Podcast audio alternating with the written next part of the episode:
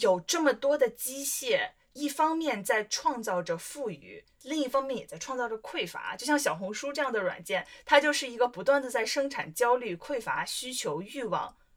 的这样的一个软件，让你不断的想要去获得更多更多的东西。你的工作和你个人的生活意义上挂钩的，导致的结果就是文化上极度崇拜这种出于个人实现的自律和努力。我那天跟哈娜开玩笑说，我觉得美国人的内卷是越起越早，中国人的内卷是越熬越晚。然后大家就在凌晨三点 meet 了，凌凌晨三点，凌晨三点相遇了，这个地球就不睡觉。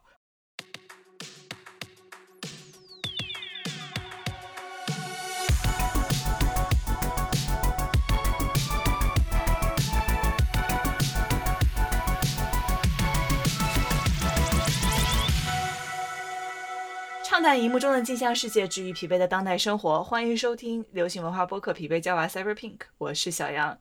我很累啊，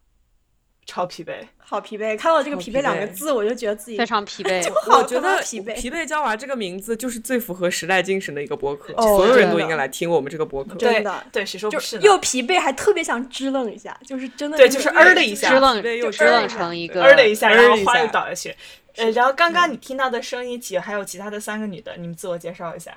大家好，我是花匠。大家好，我是小兰。我是一方，今天我们大家在一起想聊的一部电视剧叫做《人生切割术》，是 Apple TV 最近出品的一个非常红的一个电视剧啊、它的英文名字叫 Severance。然后这个电视剧呢，讲的是在一家名为 Lumen 的一个超级大公司里面，嗯、他们发明了一种叫做记忆分割术的一个全新的技术，可以在他们的公司内部实验。接受了这个手术的员工呢，相当于就是知情同意把自己的人格分成两半，一半呢只存在于公司里面，另外一半就存在他的日常生活里。也就是说，他踏进公司的大门，坐上电梯的那一刻，他的这个日常人格就会沉睡，然后他的这个公司人格就会醒来。相对呢，他每天工作结束的那一刻，他的日常人人格就会重新接管他的身体、他的记忆，所以这两个人格之间并不会交流，而且也不知道对方身上发生了什么事情。我们这个电视剧的主角 Mark，呃，他是一个呃是就是他是一个工作在 Lumen 的这个切割楼层的一个员工，他的这个办公室，他的这个小的部门里面还有另外的三个呃员工是呃 Dylan、Irvin，呃还有最近刚来的一个叫做 Haley 的一个新的同事。然后 Haley 这个新的同事，他一来的第一天就非常的厌恶这份工作，他很快就发现了他们所工作的这个环境其实比地狱还要可怕，所以他就想了很多很多的方法去能够打破这个枷锁，能够逃离这样的一个环境。这就是整个这电视剧的开始。那我觉得我们这次聊这个电视剧不可能不剧透，所以如果你还没有看的话呢，就最好先去看一下，因为这个真的这个电视剧里面有很多很多的悬念。如果说嗯被剧透了的话，应该会非常非常影响你的观影体验。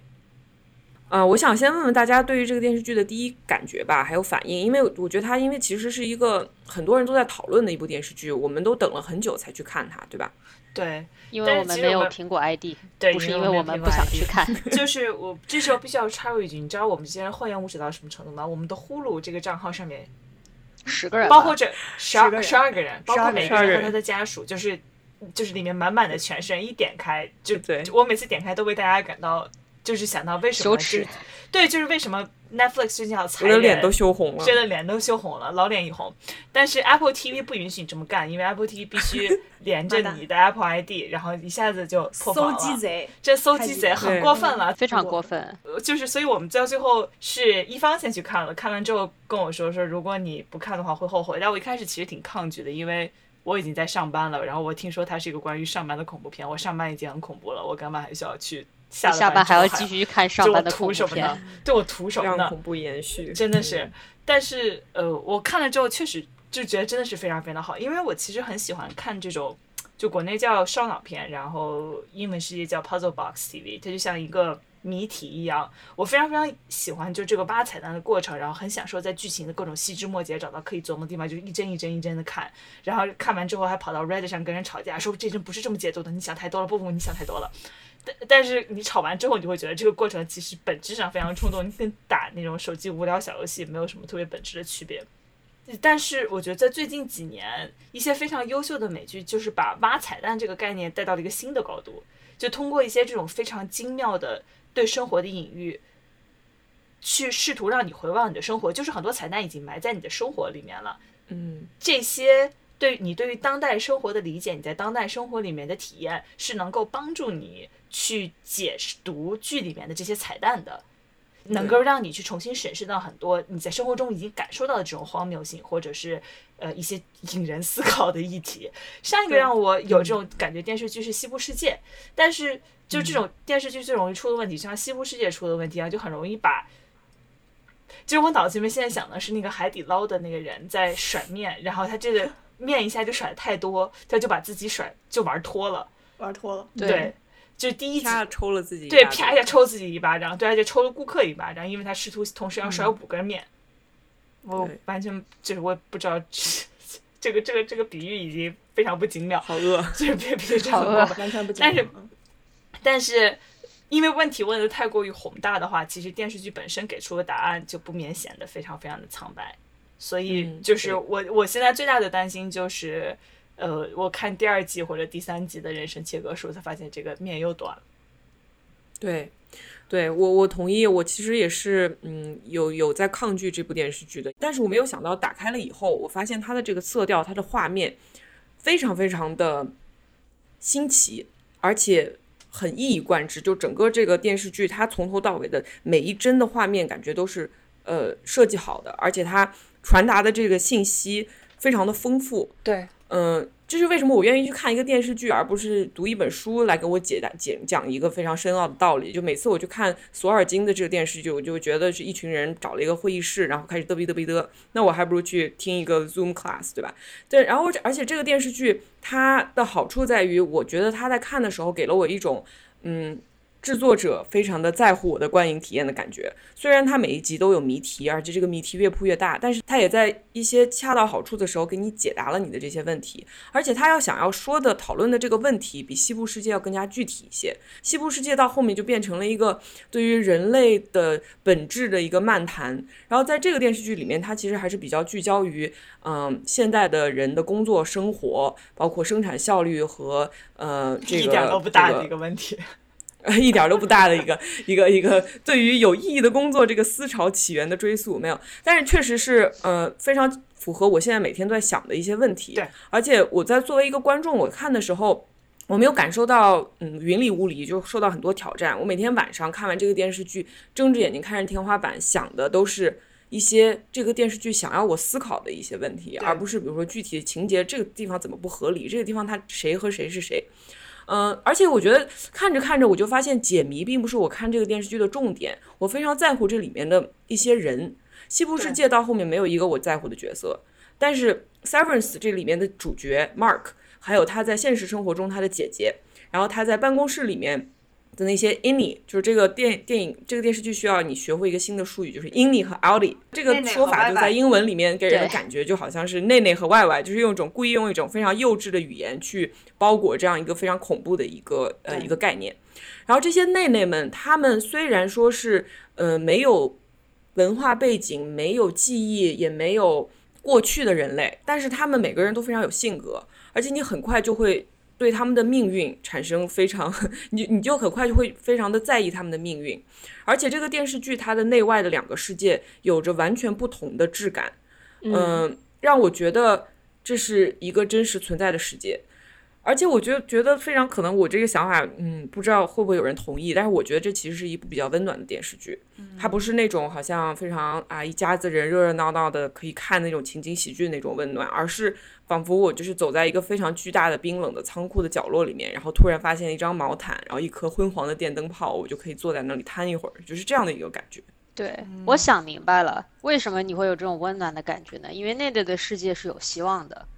因为他外外的世界是非常，所有人都非常的愤世嫉俗，觉得说啊，所所为什么所有人毕业了都要呃不，为什么所有人都要去这个 Lumen 这个科技大厂工作啊？天呐，世界就是非常的灰暗，对吧？因为每次你看到外外外的世界，它其实都是下班以后，所以它又是天黑，对你很少看到他们周末的任何事情。所以，但是内内的世界是有希望的，因为他们每个人还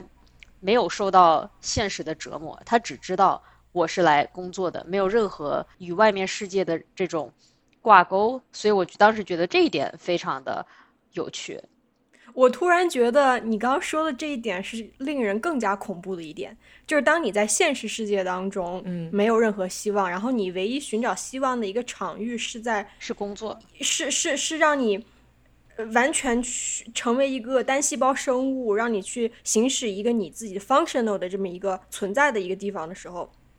这不是一个非常非常恐怖的事情嘛？就我觉得这也是一个对于我们现在经历的一切事情的一个隐喻。对，对，不过我觉得我对这个电视剧的解读稍微有点不一样，或者我对它的第一情感反应不太一样的是在于，我认为不管是在 Any World 还是在 Outie World，它都有一种温暖在，而这个温暖的来源是人和人之间的关系。对你再去切断一个人的记忆也好，你把它完全放在一个 corporate 一个大公司的螺丝钉的角角色也好，人性还是会闪光。对，就这些 in 力，它仍然会形成友谊，形成爱情，然后会会成为战友。在 Audi World 里面，虽然这个世界非常的黑暗，但是 Mark 和他的姐姐之间的那种非常轻松的这种情谊，在几句话中你就能够感受到。对所以我觉得这个整个世界，不管是在里面还是在外面，它的温暖就是在一个风雪里面有一个小小的火柴点燃，这个火柴就是人性的光辉。对，有一个说法是，所有的悬疑剧里面最好的谜题的答案是一个人。就是这个这部剧其实完全让我想到这一点，就是所有的问题最好的解决答案就是人。对，并且它这个非常反映我们现在的这种时代精神，就是从大概可能零八年以后吧，就有这么一个 vibe shift，就是大家开始反思，从个人开始到反思这个系统，越来越不相信任何系统。所以这个这部电视剧短短的就九集，你就可以看到内内们从一开始对这个系统的盲目相信，到最后的反抗，对然后都是从人开始的。对对对对，是的，我对这部剧的兴趣其实是来源于和小杨的一次聊天。其实这聊天的时候，可能这部剧是刚刚开始放出第一集、第二集的时候，然后我和小杨就在聊一个概念，叫做 compartmentalization，就是说随着我们。呃，其实就是 compartmentalization 是一个，就是现代人可能都会需要去锻炼自己去去做到的一个非常分离的一个对自己非常异化的一个状态，就是即使你一天早晨醒来，你心情就糟糕的像像屎一样，你什么都不想干，但是你的某种就是某种力量还会把你推到自己的办公桌前，然后打开电脑去回复 Slack，然后去回复邮件，然后去干一些事情。呃，就是你这种内在的自我的感受和外在的机械式的工作的这种分割，其实就叫做 compartmentalization。我之前是一个完全没法把自己分离的一个人，然后到现在，呃，我能就是在即使是在感觉特别差的时候，也能够去。就是有有有这个效率，有 productivity，然后我意识到我自己一个甚至是一种生理上的一个转变。然后，呃，就是回呃回到《Severance》这部剧，我觉得这部剧让我印象最深刻，或者我觉得这这部剧做得最好的一点，就是它给那种惊悚感是是有完全是由一个氛围塑造，完全是由一个它的这个美学构造所所传达的。就比方说，它这个美学就是它这个办公室的氛围，完全是给你一种 mid-century brutalism。然后加上这个七十年代、八十年代的苹果的美学的感觉，呃，给给你嗯传达出来。对但是就是当你一旦见到这种美学的时候，你可能脑子里面一下就是这个这个符号给你的这个这个情感的唤唤醒的这个情感，就是是一个美国的一个这种七十年代、八十年代经济腾飞的，然后这种创新的呃这种感觉。但是它其充满希实不是。望的，对他，他，但它，但是对它和和这种充满希望和这种经济腾飞，然后人人都过上这种呃中产生活的这个这个愿景相反。然后他在这种控制的、压抑的白炽灯的环境下，他其实讲的是一个古拉格式的非常残忍的恐怖故事，嗯对而不是一个对而不是一个我们认为的浪漫的硅谷故事。然后对它呃，除了这个美学的这个气氛的呃塑造非常成功以外，他还会有很多这种镜头转来转去的感觉，然后你你越看越会觉得 disturbing，就是有一种特别令令你不安的感觉。最好的惊悚片就是把你生活中随处可见的东西、物品、场景变得特别可怕。就像 Get Out 一样，你 Get Out 你会觉得哇，那些呃就是白人老头就是温和的握着你的手，然后询问你的身体状况，然后就讲的是一个最恐怖的一个 是一个恐怖故事，对是这样的对有这种感觉。而且就把一个你平常很信赖的东西变得不信赖，就像你平常你在过去的几十年里面，科技公司的这些宣传是。我们这一代人或者过去几代人非常引以为傲的一个东西，觉得而且科技公司的这种工作环境是我们所有人都想去的这样的工作环境。对，就是它哦，你又有下午茶，然后又有有午饭，然后还有还可以打乒乓球，呃，然后这个电视剧用一种恐怖片的镜头语言去把这个东西重新包裹一下，其实是是让我们。至少让我自己就是非常就一下子开始重新审视我自己工作里面对特别荒诞的部分。我看完这个之后，我拉着 所有的同事说：“你必须要去看，这就是我们的工作，一模一样。”因为我自己的工作就很多部分就是像他们这个 micro data refinement 一样，他们做什么事情呢？就是一个一个屏幕，屏幕上面有好多数，你要把这个有一个像一个表，一个会飘的表，然后你把这个表里面的数放到一个一个，就是这个某一个数，你会让你产生一个什么样的情绪上的情感，嗯，然后你把这个数拉到某一个呃分类，就是你拉到某个 box 里面。我当时想说，我自己的工作，你说写代码也好看数据也好，其实也就是这样的，就是说你看这个数，我说哇，这个数太可怕了。就是我完全会，我绝对说出过这样的话，我绝对做出过这样的事情。然后我就在想，就是如果作者是想要把这些数字，就是他们，因为这个谜题其实现在我们没有解答出来嘛，就是他们每天这个 micro data refinement 这个部门每天在做什么，我们其实是不知道的。但是如果我在想，就是如果他想要把这个数字写成一个很有效的对于当代生活的暗喻的话，我相信他会把这些数字写成一个非常具体的和我们生活息息相关的东西，就是让这种抽象的数字和人具体的生老病死形成一个对比。因为我们现在很多人生活的本质、工作的本质就是这个样子的，因为我们现阶段的资本主义就是这种越来越。专业化，对，越来越细分。你把你所有的工作都拆成了小的事物，这一方面确实提高了效率，然后让工作变得更容易承受，让我们现在的社会有这么样的一种赋予，这种 abundance，有这么多产生了造了这么多的东西，但是对有这种盈余，然后但另一方面。让我们的脑力劳动也越来越抽象化，就是我处理的不是具体的事物，而是抽象的东西。就是我不是在给隔壁老赵他爹办一个贷款，或者是管理他的退休金。我不认识老赵他爹这个人，而是我同时处理好几万个、好几百万个老赵他爹的贷款的某一个细微的环节。就直观上，我是在处理一些数字和信息，但是数字也好，信息也好，或者是对某个事件的描述，其实往往是会异化这个描述的对象。虽然我们做的事情每时每刻都和无数人的生活相关，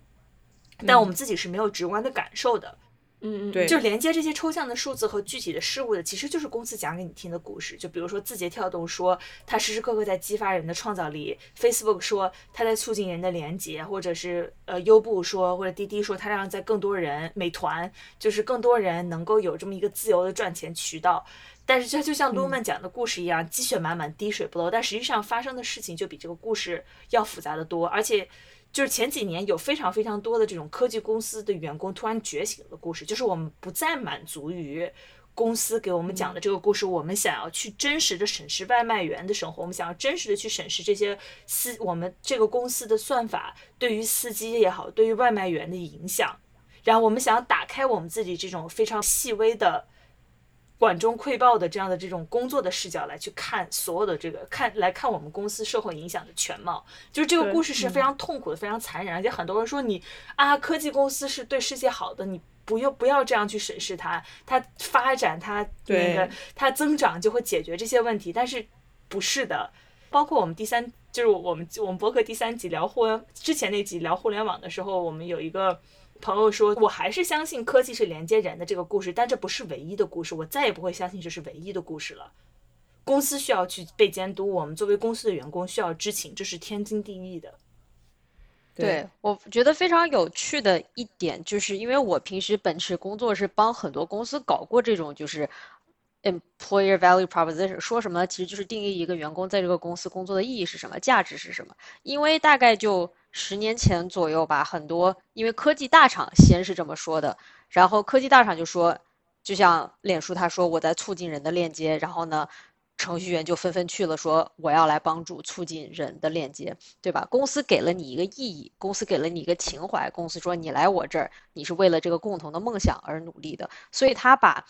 本来抽象化的东西变得了具象化，给了他一个意义，然后呢，大家就蜂拥而至，然后很多比如说其他行各行各业，比如说金融公司啊等等，开始意识到自己想要招的人都跑去科技公司了，因为他们都在寻找工作上的意义，就说哦，我如果只是赚钱，我不想来你这个地方，所以呢，嗯，那怎么招人呢？这个时候他就要搬出老赵他爹，开始和员工说，哎，你不要觉得你每天做的事情很抽象，只是给自己赚钱，你其实是帮老赵他爹在的退休金进行投资，老赵他爹能不能在海边买套房子就靠你了，所以你一看一下子就有奋斗的意义了，对吧？但其实嗯我想到之前小杨说的话，就是那现在大家最近几年来，大家开始所谓反思的是什么？反思的是公司说的这个意义到底是不是真实的，对吧？你说我在帮老赵的退休金进行投资，那我投资的都是怎么样一些地方呢？对吧？比如说是不是和什么中东的石油有关呐？那么知道。对吧？就是如果和中东石油有关，那么是不是又造成全跟全球变暖有怎样的联系啊？大家开始审视的是这样一些事情。我想问的一个问题就是，为什么你之所以这么做，是因为你希望你自己所在的公司是一个正直的公司吗？我觉得其实这个事情要再往前追追溯好几十年。我们现在的这一代之所以会把人生的意义和工作的道德感和工作这件事情本身的道德感这么紧密的挂钩，这不是一个巧合。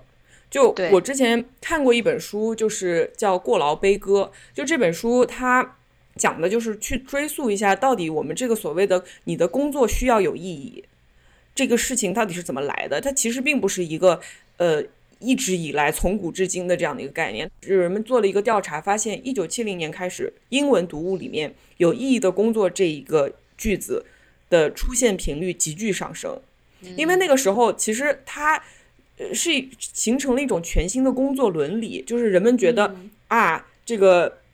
可以前的人是说我有钱，我就可以少工作一点，我想渴望闲暇，我过这样这样一个有钱有闲的生活，非常非常的有道德感。但是在一九七零年之后开始，慢慢的这个整个时代精神转变了，变成了鄙视懒惰，就把工作这个行为和呃伦理挂在挂钩在和道德挂钩在一起，所以说你就可以看到我们周围的很多人，他越是成功，他越是越越忙，对吧？以前可能几年前大家都会开始炫耀我有多忙，我有多忙，因为这个里面有一个暗含的东西，就是我做的事情是有意义的。就其实我觉得这个重要的，嗯，我是重要的。这个东西是怎么从上到下呢？比如说，早期硅谷的一些企业家，他们就是把这种什么创新啊、休闲呀、自由呀这种明明是加州的这个文化的精神，把它融入到了办公室里面。是我记得非常非常典型的就是有一个演讲是乔布斯做的吧，他当时就是说你你想要成为一个伟大的人，就大概意思就是你要想成为一个伟大的人，唯一的方法就是你要去做你热爱做的事情，而且你的工作将会是你生活的绝大部分。就他鼓吹的这种价值，就是说我这个人唯一的自我实现，就是通过去做一个有意义的工作。那么当然，我们这一代的人都开始会考虑，那我的工作到底有没有意义？我的这个工作是不是为了全人类福祉而而奋斗？这个背后其实它是一个劳工问题，就就是是人们发现有认为自己工作有意义的员工，就会愿意自觉的加班，而且会自觉的愿意你的这个经济回报，你就不那么在乎你的经济回报了。我觉得就是回望我自己，我刚刚进入职场的时候，我就觉得我的这个工作是有意义的，我宁肯要少挣点钱，我也要多学习、多积累经验，因为我做的这个事情，它在对整个社会是有呃正向的影响的。就这其实是一个文化的转型，背后是一个长达四十多年的一个长一个一个巨大的文化转型，而且这个巨大的文化转型，我们身处其中的时候，其实感觉不到，一直到近几年，我觉得。嗯，pandemic 就是这个疫情也加速了我们这所有人的一种反思，而这种反思非常有趣的是，它不只是在美国，它这是一个全球性的事件，所以我觉得它也加剧了中国在地球另外一端的一个巨大的资本主义国家对于这个工作的意义的反思。所以我觉得一方你说的很有趣的一点就是，科技公司是最早做到这件事情的人，他们最早把这个美国梦、科技梦和对人类的福祉和你公司的价值、你个人的价值全部绑定一起，然后就卖给了你，以至于金融公司需要去从他们手里面去挖一些这种有理想的年轻人。可是实际上，觉我觉得整个这个时代精神对于刚刚那些公司这些贩卖情怀的反思恰恰恰就是，嗯，从零八年之后才加速的。零八年的时候，我们意识到这些有钱人，他们可能毁了我们很多人的一生，然后直到现在，慢慢的你会发现，我们的流行文化在不断的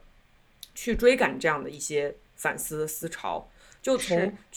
流行文化对于巨富阶级这个事情，我觉得它的这个转变很有意思。呃，伊朗马克思二零一五年的时候，他出现在动画《Simpsons 一家人》里面。那个时候他出现的时候，他的这个角色是一个非常就是充满梦想的一个有点疯狂的一个发明家。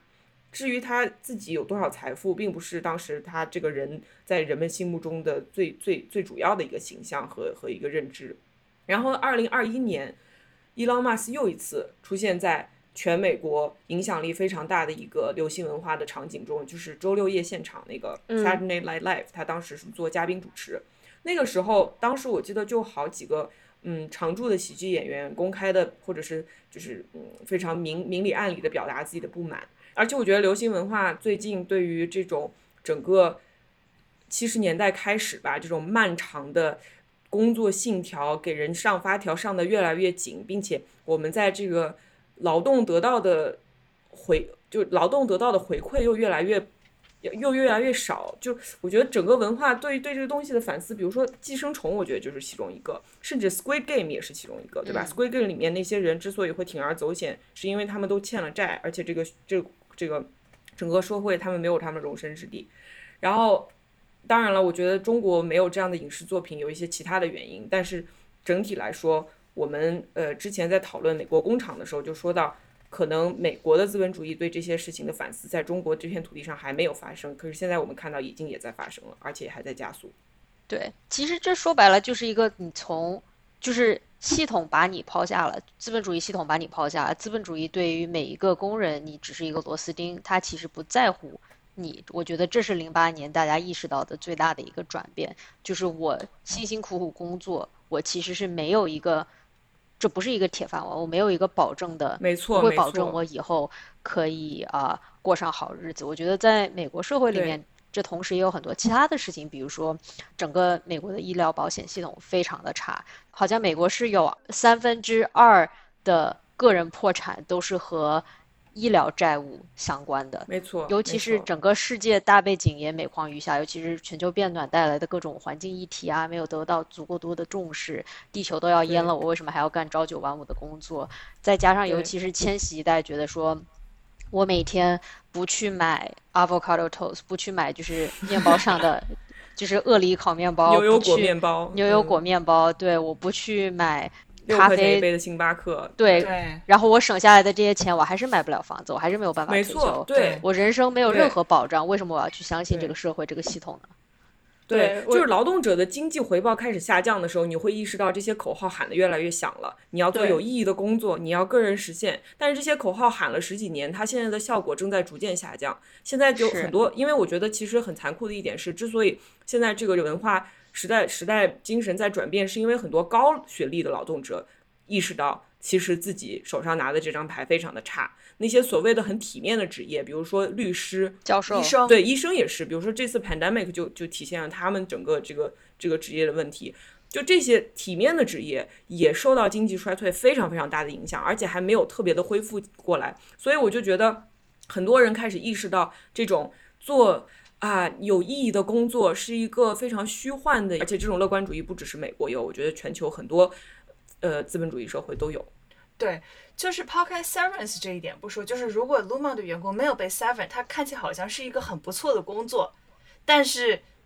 你依旧会觉得它很恐怖。这让我其实想到最近你刚刚说让我想到最近一个剧叫 The Bear，我不记得我不知道中文叫什么，就是讲这个熊家餐厅熊家餐馆，对，就是一个非常有天分的名厨回到家乡的小餐馆的这么一个故事。因为就是这个故事其实就是讲工，也是讲工作的，就是他在做精英厨厨师界的精英，给精英做饭的时候，这种精英系统并没有拯救他。然后当他去加引号的 doing honest work。就是嗯劳动最光荣，做这种体力劳动的时候，然后给其他体力劳动者做饭这件事情也没有整得他依旧非常的自，在精英的厨房里他自卑压抑，然后每天都在梦到说我出了哪个细微的小差错，在这种 working man 的厨房里面，他累的半死不活，昏天黑地，还没有钱赚。就是这种看法的改变是哪里来？其实有非常多有一些互相矛盾的看法，就是在短期，就比如说过去的几十年里面，经济增长是在放缓的，无论是在美国还是在中国。然后再加上中国还叠加着就是整体经济政策对企业不那么友好，这种大环境在鼓励你去对资本主义更加批判。对，但如果你从人类历史的角度上来说，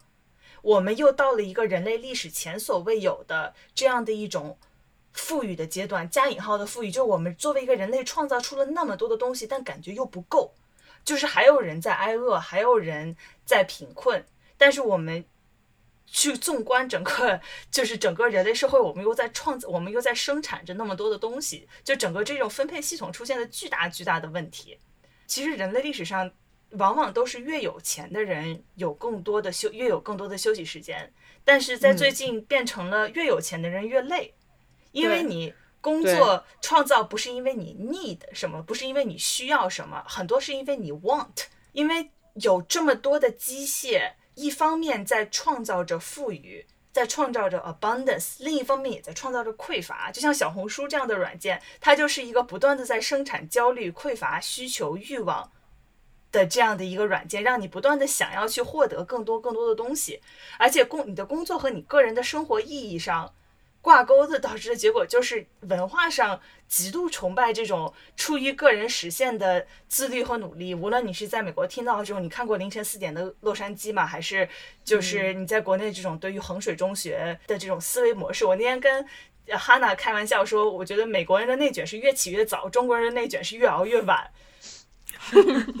然后大家就在凌晨大家三就对点 meet 了。凌凌相遇了晨三点，凌晨三点相遇了，这个地球就不睡觉，地球村，对对，地球村就不睡觉。对，之所以我们熟悉的这两个国家为什么会不约而同的走上这一条条路，其实它背后有一个非常非常重要的原因，就是这两个国家都已经不再是福利国家了，他们相对在某一个时间点都曾经是福利国家，即使是在美国，对吧？在呃七十年代之前，它其实也是一个对于福利这件事情更加友好的这样一个文化和公共公共政策。提供公共福利其实是为了让人们更好的生产，是为了让一个国家能够有啊这个源源不断的健康的劳动力。但是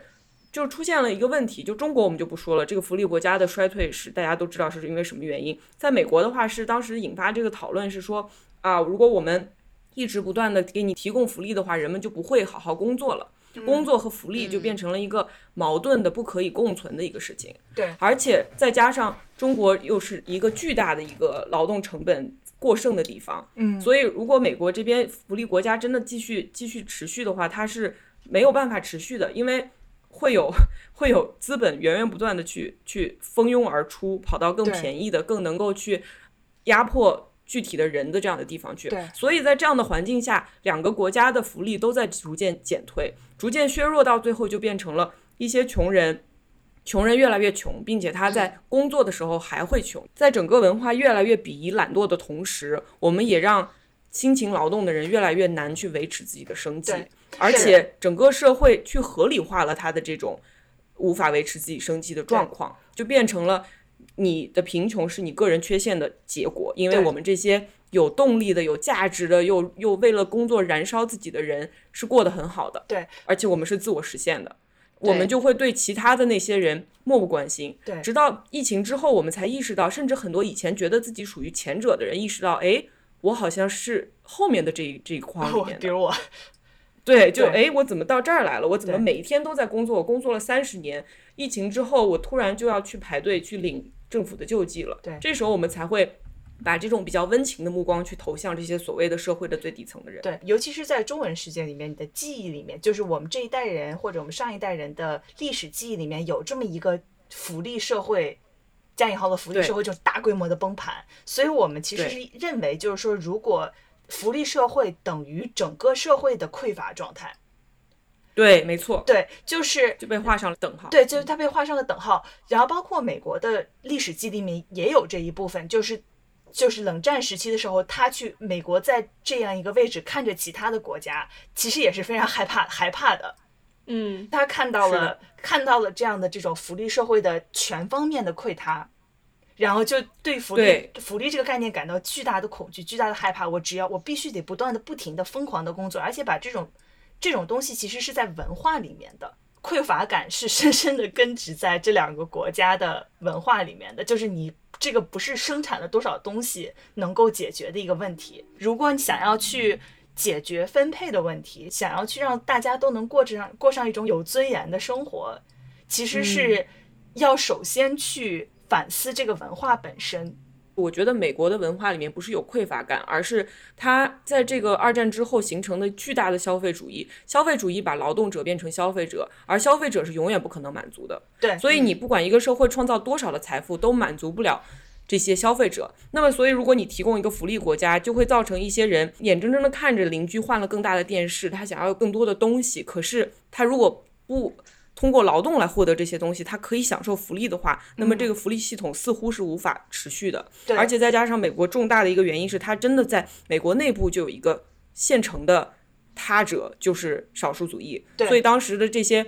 福利社会的崩塌、崩塌和那个当时那些福利皇后啊、福利女王之类这些非常非常。具有种族歧视色彩的这种负面宣传是密不可分的，对而在中国嗯是一个完全不同的一个社会呃原因和历史原因。我觉得在嗯中国的话，这种匮乏感是深深的深植于这个文化里面的。我觉得你说的非常对。我我突然想起最近看的一个和和本和本期节目的外部完全不相干的一一一个文本哈，是一篇一九五八年就是文革期间那个四人帮被打倒了张春桥写的一一一个一个文本，然后它里面就写的就是他认为工资制度就是就是就是 fundamentally 本质上来说就是错的。他认为就是只有公就是是必须要实行这种按需分配，而不是按照工资分配的这种制度，才能让这个这个社会更加的呃更加的平等，更加的和谐。这其实是在我们看来，这是一个非常非常的激进，而且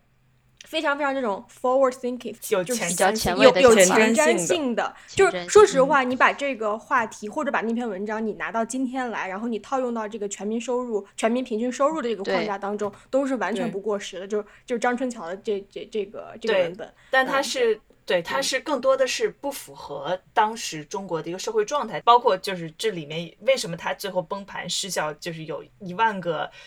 非常糟糕的事情，我没有办法 在这里展开。但是如果你单纯单纯拿这个概念来说，我觉得这个概这个概念不断的有人在提出来，就是从历史上甚至是从人类是一个 hunter gatherer 的时代，就是人类扛了一只大象回来，然后大家分肉吃的时候，就已经开始出嗯。现了有有是你是要按需分配，还是要按劳分配 这样的，就是这个张力是人类一直在不断的推拉的，一直在拉扯的，而且这个话题在一个时间失效了，不代表这个话题本身就。完结了，就是这个事事情永远是不会有定论的，而且我觉得，就是为什么说这部电视剧非常非常厉害，因为它其实非常清晰的给你展现了一种自我剥削的状态，就是它的奥利是能够决定 Annie 的命运的，Annie 是一个彻头彻尾的被奴役、被剥削。被剥削的一个状态。就像刚刚小兰说的一样，你作为一个人，你既是一个消费者，又是一个工作者，其实是你作为消费者的自己在奴役你作为对工作者者的自己，你是在不断的剥削自己，你没有办法放过自己。上升到哲学层面，就相当于你给你自己的嗯存在引入了一个他者，而且你和嗯这个他者之间的关系是对抗性的，甚至是毁灭性的。对，是极其不公平，甚至是剥夺的。对没错，是这样而且我们其实这个，我觉得这个电视剧好就好在它其实没有讲很多大道理，它甚至就没有提什么苹果呀，什么也没有提。就但是我们自己已经引申出来了这么大一堆。我我其中一个引申的一个就是，呃，刚刚呃。我们大家都提到，公司在给你填鸭式的去喂一些情怀和喂一些价值的时候，它这个东西走到极端是什么样子？走到极端就是 Lumen 这个样子。对 Lumen 的整个公司文化已经成为了一个宗教，它里面有非常多的宗教隐喻，包括宗教有的一些特点，比如说集体生活，比如说呃，这个公司的创始人是一个神一样的一个人物，呃，而且整个这个公司给你提供你的一切，对吧？你作为一个英里，你作为一个内内，你的所有的吃喝拉撒，你的整个人是受不是是不是受伤，有没有呃你的心灵状况、你的心理健康、你的身体健康，全部都由公司来接管。公司代替了外在的这个社会来给你福利、医疗，所以这个东西走到极端就是这个样子。我们我们现在的社会，特别是在美国，包括也在中国，很多这些大的科技公司，那些所谓的善良的科技公司，就是给你的员工有很好的福利，甚至我的。一些朋友和一些非常亲近的人，他们的公司已经到了一种仿佛从摇篮到坟墓都要给你都要给你一条龙，全包了你每天全包了，对全包了。对，这个是资本主义的一个所谓的解决方式，但这个解决方式，呃，来代替福利、公共福利，最后的结果就是赢家通吃。我我是这样的一个大公司的工作的人，那么我至少在现在的五到十年，我已经 I'm all set，对吧？嗯，可是其他那些公司呢，越来越卷，甚至这些大的公司在经济衰退的现在，说把你踢出去也是踢出去。对这个之后发生了很多悲剧，我们其实现在已经在新闻里面看到了不少。对你作为一个人，你总有脆弱的时候，是谁去给谁去提供这些保障？是公司还是政府？这两个东西它都有不值得信任的地方。然后有很多人提出第三个，第三个可能性就是社群。然后，但是是社群在公司也也好，在政府也好的这种全方位的对你生活的控制的情况下，社群是极其单薄，而且极其极其脆弱，而且极其贫穷的。但是，就比如说，你会看到社群在一些时候爆发出巨大的能量，就比如说上海封城的时候，社群所爆发出的能量是是非常非常，就真真的是可以说是很令人感动的。嗯，所以就是说，你就像这个剧里面最后给出的，至少在第一季里面给出的答案就是互助还是要靠身边的人，还是要靠彼没此。对那我们在这样的一个原子化的社会里面，如何去重塑彼此，如何去找到彼此，然后让彼此成为一个有力量的组织，这就是一个、我觉得人类社会没有解决的这么一个问题。是，对，就是我觉得这个社群的评级和社群的示，就是微示威，其实和当时。嗯，几十年来对于工作意义的鼓吹和个人实现的鼓吹其实是密不可分的。对，我我一提到我作为一个年轻人，我当时一想到自我实现，我的人生之怎么样才能有意义，我第一反应可能是我的工作需要非常有成就，对，然后可能排到第十名的才是我对于我的社群是一个非常有用的人，我是一个。呃，我是一个可以在工作之外实现自我的人，这这个价值已经被压缩到很小很小了。是，但其实我觉得稍微说点有希望的事情吧，就至少是我们在啊、世界上各个国家，尤其是我觉得美国从疫情期间加上啊二零二零年六月当时的那个 Black Lives Matter 的运动开始以来，其实越来越多人开始去质疑这整个系统，开始去质疑资本主义，开始说我对很多我认识很多朋友是说啊、abolish the police，就是我们要废除警察制度。嗯那么我们最后靠什么呢？靠社群。所以其我觉得是有越来越多的人嗯开始去思考这第三种这个可能性。对就思考可能性，嗯，对对，而且就比如说像张春桥这么说，他的前提不是说我要保护你，而是说你把公司的权利给我，而不是说要让你拥有你自己拥有这个力量，而是你要把这个权利给我，或者说你在美国的这种环境里面，是你把权利从政府手里夺走给公司。对，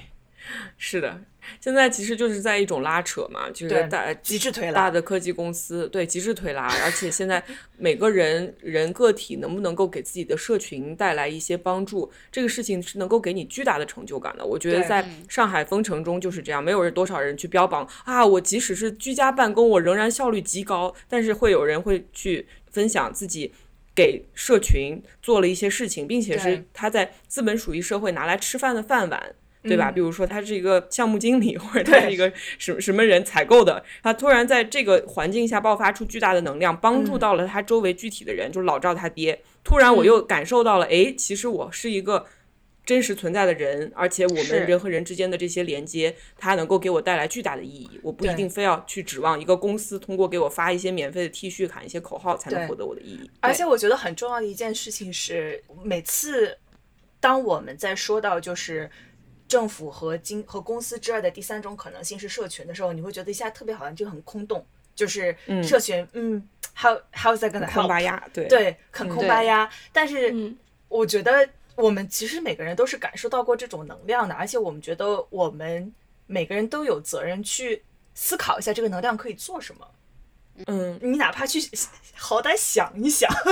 是的，而且我觉得这个人类历史上这不是一个全新的东西，不是每个人生下来都带着工卡出生的，对吧？我们在成为工人之前，我们字节跳动的人生下来就有工卡，生下来就有工卡，你没有吗？啊，对啊，你们仙女都不是生下来就有工卡的仙女都有。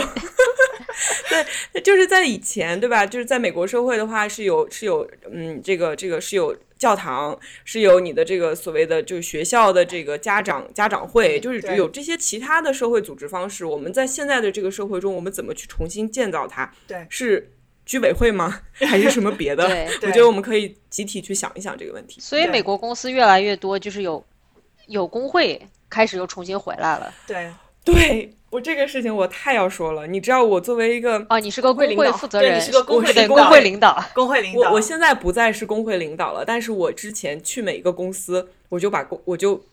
莫名其妙把工会带到哪里，就是 去了那个公司以后，大家就开始发现这帮白领工人就开始发现，哎，我也是被压迫的其中一员，我和白领工人比起来，并没有什么特别本质性的区别。嗯，然后我们就开始 organize，我们就开始。就是开开始组织工会，然后去跟这个 management 对抗。而 management 呢，这个事情它就就作为一个 manager，你你其实也是完全是被异化的一员。我意识到，因为我在准备一期节目的时候，我听了一个 podcast，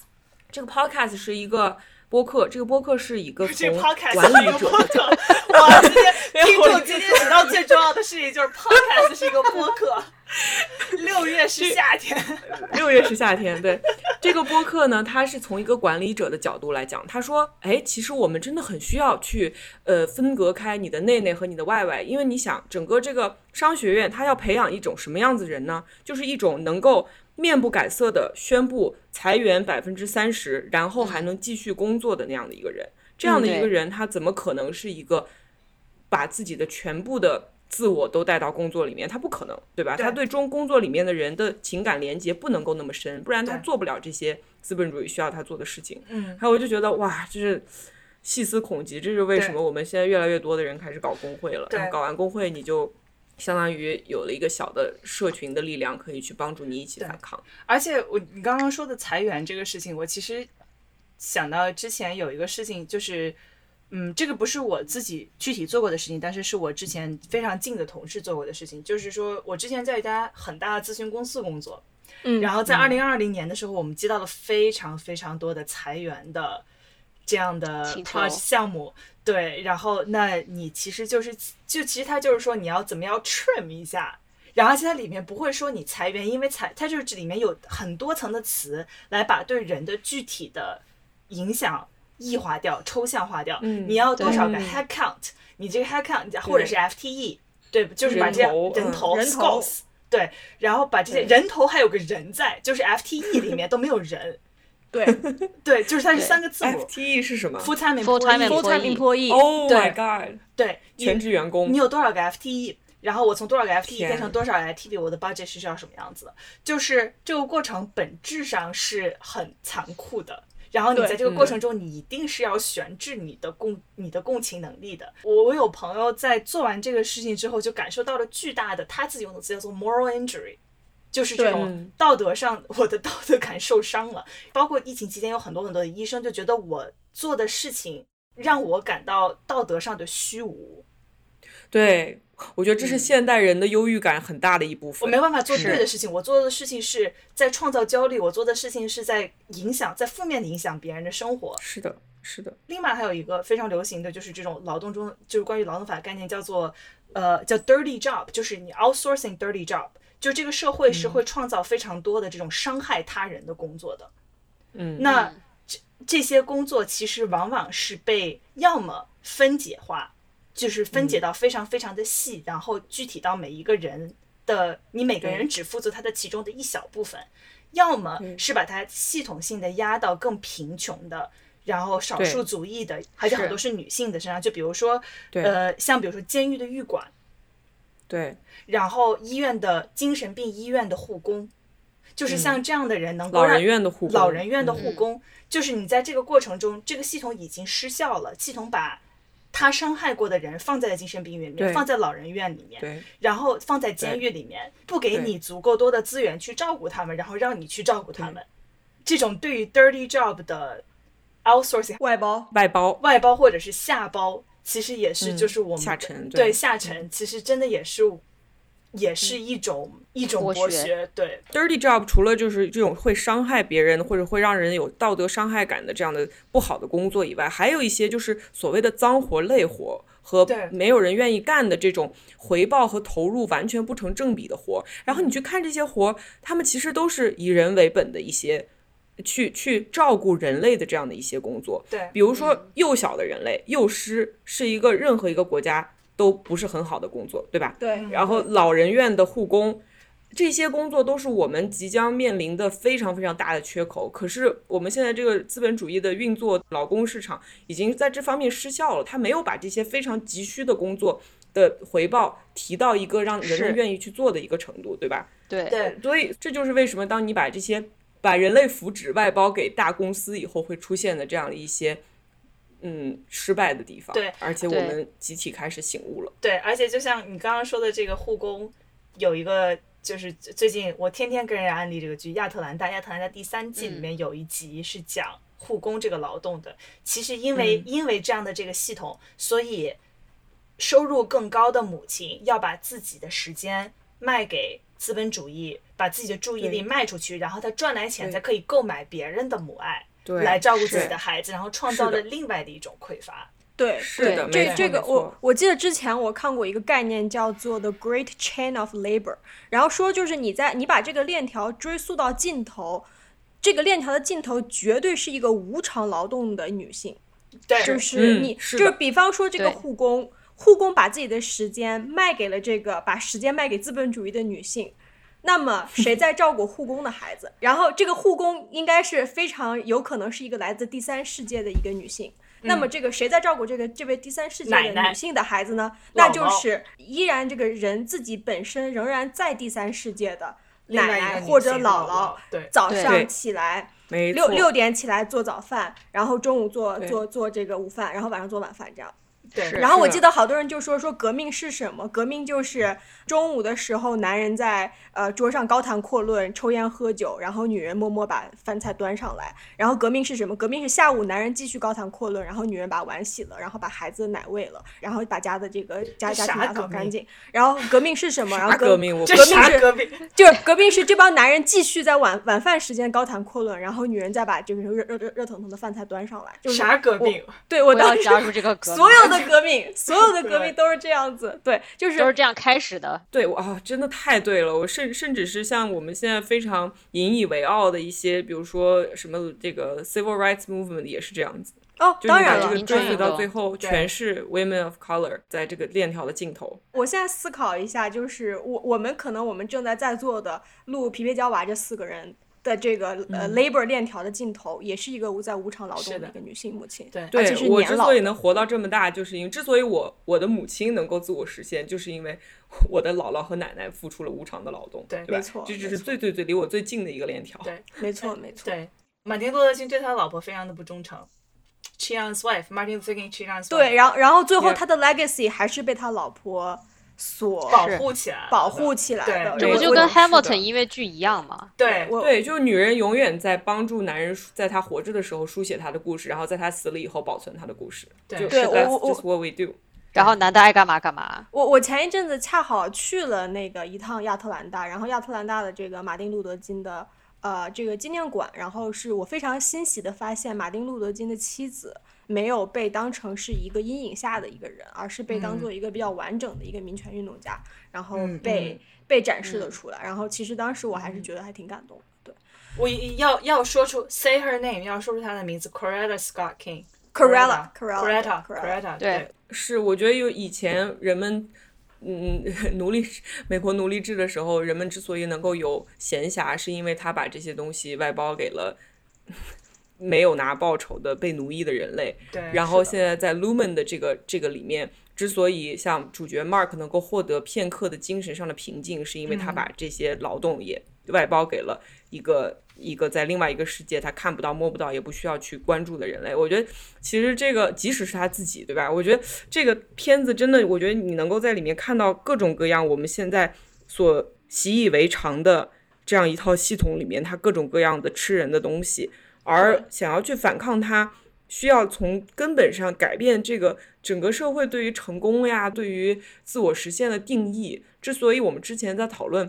母亲的自我实现的时候，我一直有一种隐隐的不不舒服的感觉，就是因为我觉得我们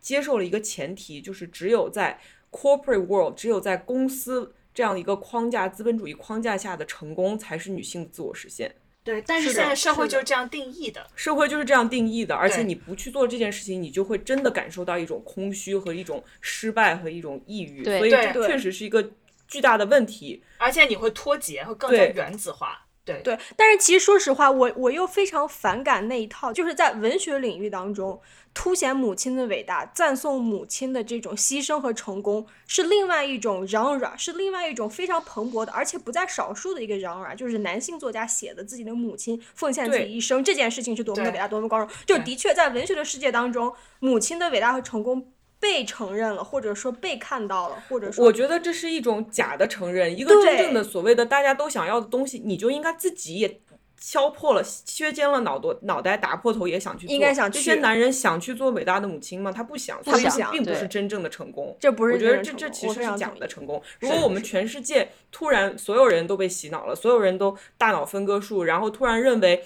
去照顾另外一个人类才是这个世界上最崇高的工作，那么那个时候母亲的伟大才是一个不需要被赞颂的事情。人生切割术里面有一个女的把自己的母职切割出去了，对、啊对对对。这个真的就是我当时我大脑直接有一块直接飞出来，爆炸，爆成了一个烟花。一个蘑菇云，一个蘑菇云，真的，就对就是他不想生育，所以他就让自己的另外一个人格去生育，然后再把它沉睡掉。OK，其其实现在，其实现在我聊聊到这里，我其实比较想开启一个话题。其实这个话题是也是我和小杨天天在 DM 彼此的一个话题，就是你如何看待自己奴役自己这个事情。嗯因为我我知道，就是在中文互联网最近非常火的一本书叫做《Bullshit Job》，嗯，呃，是一个就是叫做呃中文名字叫做什么没有意义傻逼的工工作，对傻逼工作 对，扯扯淡工作，扯扯淡工作，傻逼工作对，对对对，今天呢，我们就是呃不聊这本书，我特别特别特别想安利大家一个一个就是韩裔德国的哲学家，叫做韩炳哲，然后他嗯。曾经写过一本书叫做《倦怠社会》，然后这个倦怠社会中就非常非常的精准的，就是描述出了一大帮这种自我剥削自己的人，就是嗯。在一个自由的名义下自我剥削自我的这么一群人的。呃，这种状况，然后这种状况就是内耗，就是 burnout，、就是倦怠。对，那我就去安利另外一本书吧，就我刚才提到的嗯那一本啊。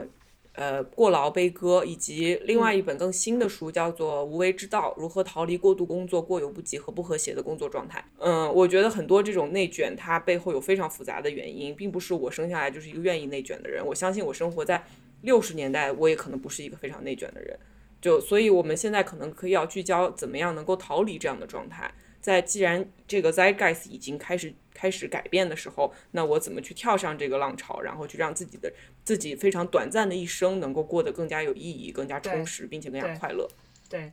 我其实想推荐刚刚就是我刚刚提到那本书叫《Dirty Work》，呃，到时候链接发在那个发在节目文案里面，就一 啊，I'm gonna 就这个名字肯定念不对，Yale Press，Eval Press，Yale Press。呃，他写了一本书，我觉得其实他举的当时的例子就是我刚刚举到这些例子，屠宰场的工人，然后监狱里面的这些精神健康的护工，就是像这样的。我那本书其实对我来说，就是我我看完之后感觉到非常非常非常的震撼。哎，我其实就是个特别内卷的人，我真的是我看见衡水中学我就觉得我想比他们熬得晚，我看见科比我就想比他起得早。我现在真的说实话，就是发自内心的说，我希望我的老板不要再听这一期，他反正也听不懂。我发自内心的觉得，我的人生的意义不在于工作，我觉得我的人生意义可能就在于先获得自己内心的平静，然后再帮助我周围的人获得内心的平静。我觉得我非常非常非常理解你你现在的、嗯这个这个这个这个感受。我觉得我近两年也有类似的，也有类似的觉醒。嗯我觉得我近两年绝对有类似的觉醒。但是我意识到，我要做到这一点，我必须要对消费主义比现在要警惕一万倍。是嗯 你要对我每天掉进警惕一万一我要万倍。对我要每天要掉进一万个坑，让我觉得我需要更多的东西，而这些所有的东西都需要我用时间来换取金钱，用金钱来换取。所以我觉得它背后的整整个的这一个价值链，如果不打破的话，我没有办法获得内心的平静。而且其实，其实我觉得就是呃，小兰这种觉醒是很多已经走到了所谓的成功终点的人也有类似的感受。就是你看到、对，但我还没到，所以对对还是非常 radical。但是但是其实说实话，就是殊途同归。就比方说我在看一些，我我是一个非常喜欢看鸡汤书籍的人，然后以及就是嗯嗯就是这种成功人士自传的。我我最近在看的就是一些成功人士的自传，我会发现就是真的殊途同归，就是他到最后已经在某种程度上自我已经实现了自我意义的人，已经取得了某种世俗意义上成功的人，他都最后把生活在这个世界上的其他时间花在了给予他人的身上，花在了对对给别人对的身上。对对就其实说实话，我们不一定一定觉得就是这是一个线性的过程中，我一定要达到某种世俗的终点，然后等到了我嗯六十五岁的时候，我说 OK，我开始回报社区了。对，我开始当我开始当老师的，然后我开始教导我的后辈了。其实你没有必要就是等到那个时刻你再再去。对是而且你很可能等不到那个时刻，你我觉得等不到就是 the clock is ticking。一个是我可能明天呃的一下就死了其次是这个地球现在就是在创造越来越多的问题。我而且我很想说的一件事情就是，有的时候它跟消费主义没有什么，就是我就算少买口红，也省不出房贷，就是因为就是对对对对因为有的时候你这还是个有这么多系统性的问题这还是个系统性的问题。而且如果你觉得我没有办法调整我自己的生活状态来去追求一种。我更自我实现的这样的一种精神状态，我觉得是完全没有关系的。对，而且就对我来说，我对非常的卷，从小就很卷，而且这个卷确实是给我带来了安逸，而且体面上，而且我可以坐在这里跟大家录播客，所以对，那我是需要这些的，而且我也不得不承认，我确实是需要这一些的。那你在这个过程中，如果系统不给你这样的一个选择，或者是我已经适应了这样的一个系统，不代表就是我不可以去 question 这个系统本身。呃，所以说这部电视剧真的是让我们想了特别特别特别特别多的东西。一下省略三个 小时的对话。就是什么那个小学生写观后感的结尾，就是 就是所以这部电视剧真的讲了很多的道理，真的讲了非常非常多的道理，我们都结不了尾，你知道吗？就是包罗就是万象。真的包罗万象，而且，嗯所以我你刚刚开头说，你刚刚开头说这部电影剧其实它它没有那么的有野心，没有像《西部世界》那么有野心，它没有想处理很大的问题，不是，我是我们自己，我们自己撇了叉。呃对，但是我们自己也一脚跨到了另外一个宇宙。一脚，连张春桥都来了，张春桥，张春桥说 emerged I can't in this- 对，张春桥是 like 我这辈子没想到我会 me 走 alone 张春桥万万没想到张春桥是我没想到自己的名字能被 blend in 到这么一个对，这么一个话题里面。crossover episode between 张春桥呃和苹果公司，和苹果公司。对，所以就我们其实结尾就是以一个这个这个呃，我们听说的一个一个事情结尾。我们有一个朋友确实，因为这个电视剧其实是苹果公司出品的，然后再加上他的大金主爸爸是苹果公司，然后他包括很多审美，然后包括这种甚至是这种呃导演的对于很多细节设计的这种。执着也其实很多让你想到了苹果公司或者苹果产品的设计，所以它其实就整整个是一个有点就是我能我能想到苹果公司的这些这些人在呃把这部剧推出来的时候，心里面就想到了呵呵的这么一件，就心里面会有一个呵呵，我是是是有一种 轻轻的对自己的嘲讽吧。对，嗯对，我们有一位朋友在苹果公司上班，他说他们组当时全体都看了这个，然后会互相开玩笑说，等谁啊、呃达成，就是谁谁达到了本周进度的这个要求，然后给他开一个 MDE Music Dance Experience。好的，吓死我！我还以为给他给给给他一个 waffle party，给他 waffle party 更可怕。我宁愿 sever，我我如果我需要 sever 一个东西，我就想 sever 掉那个 waffle party。OK，cue、the Defiant Jazz。I choose Defiant Jazz. 然后我们会把那个单词 party 放在文案里，大家一定要去看那个 masterpiece。好的，是的，好的，好，谢谢大家，好，拜拜，暴力结尾。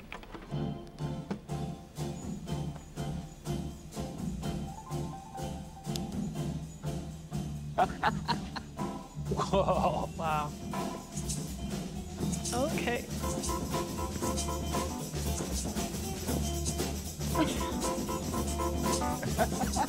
she is.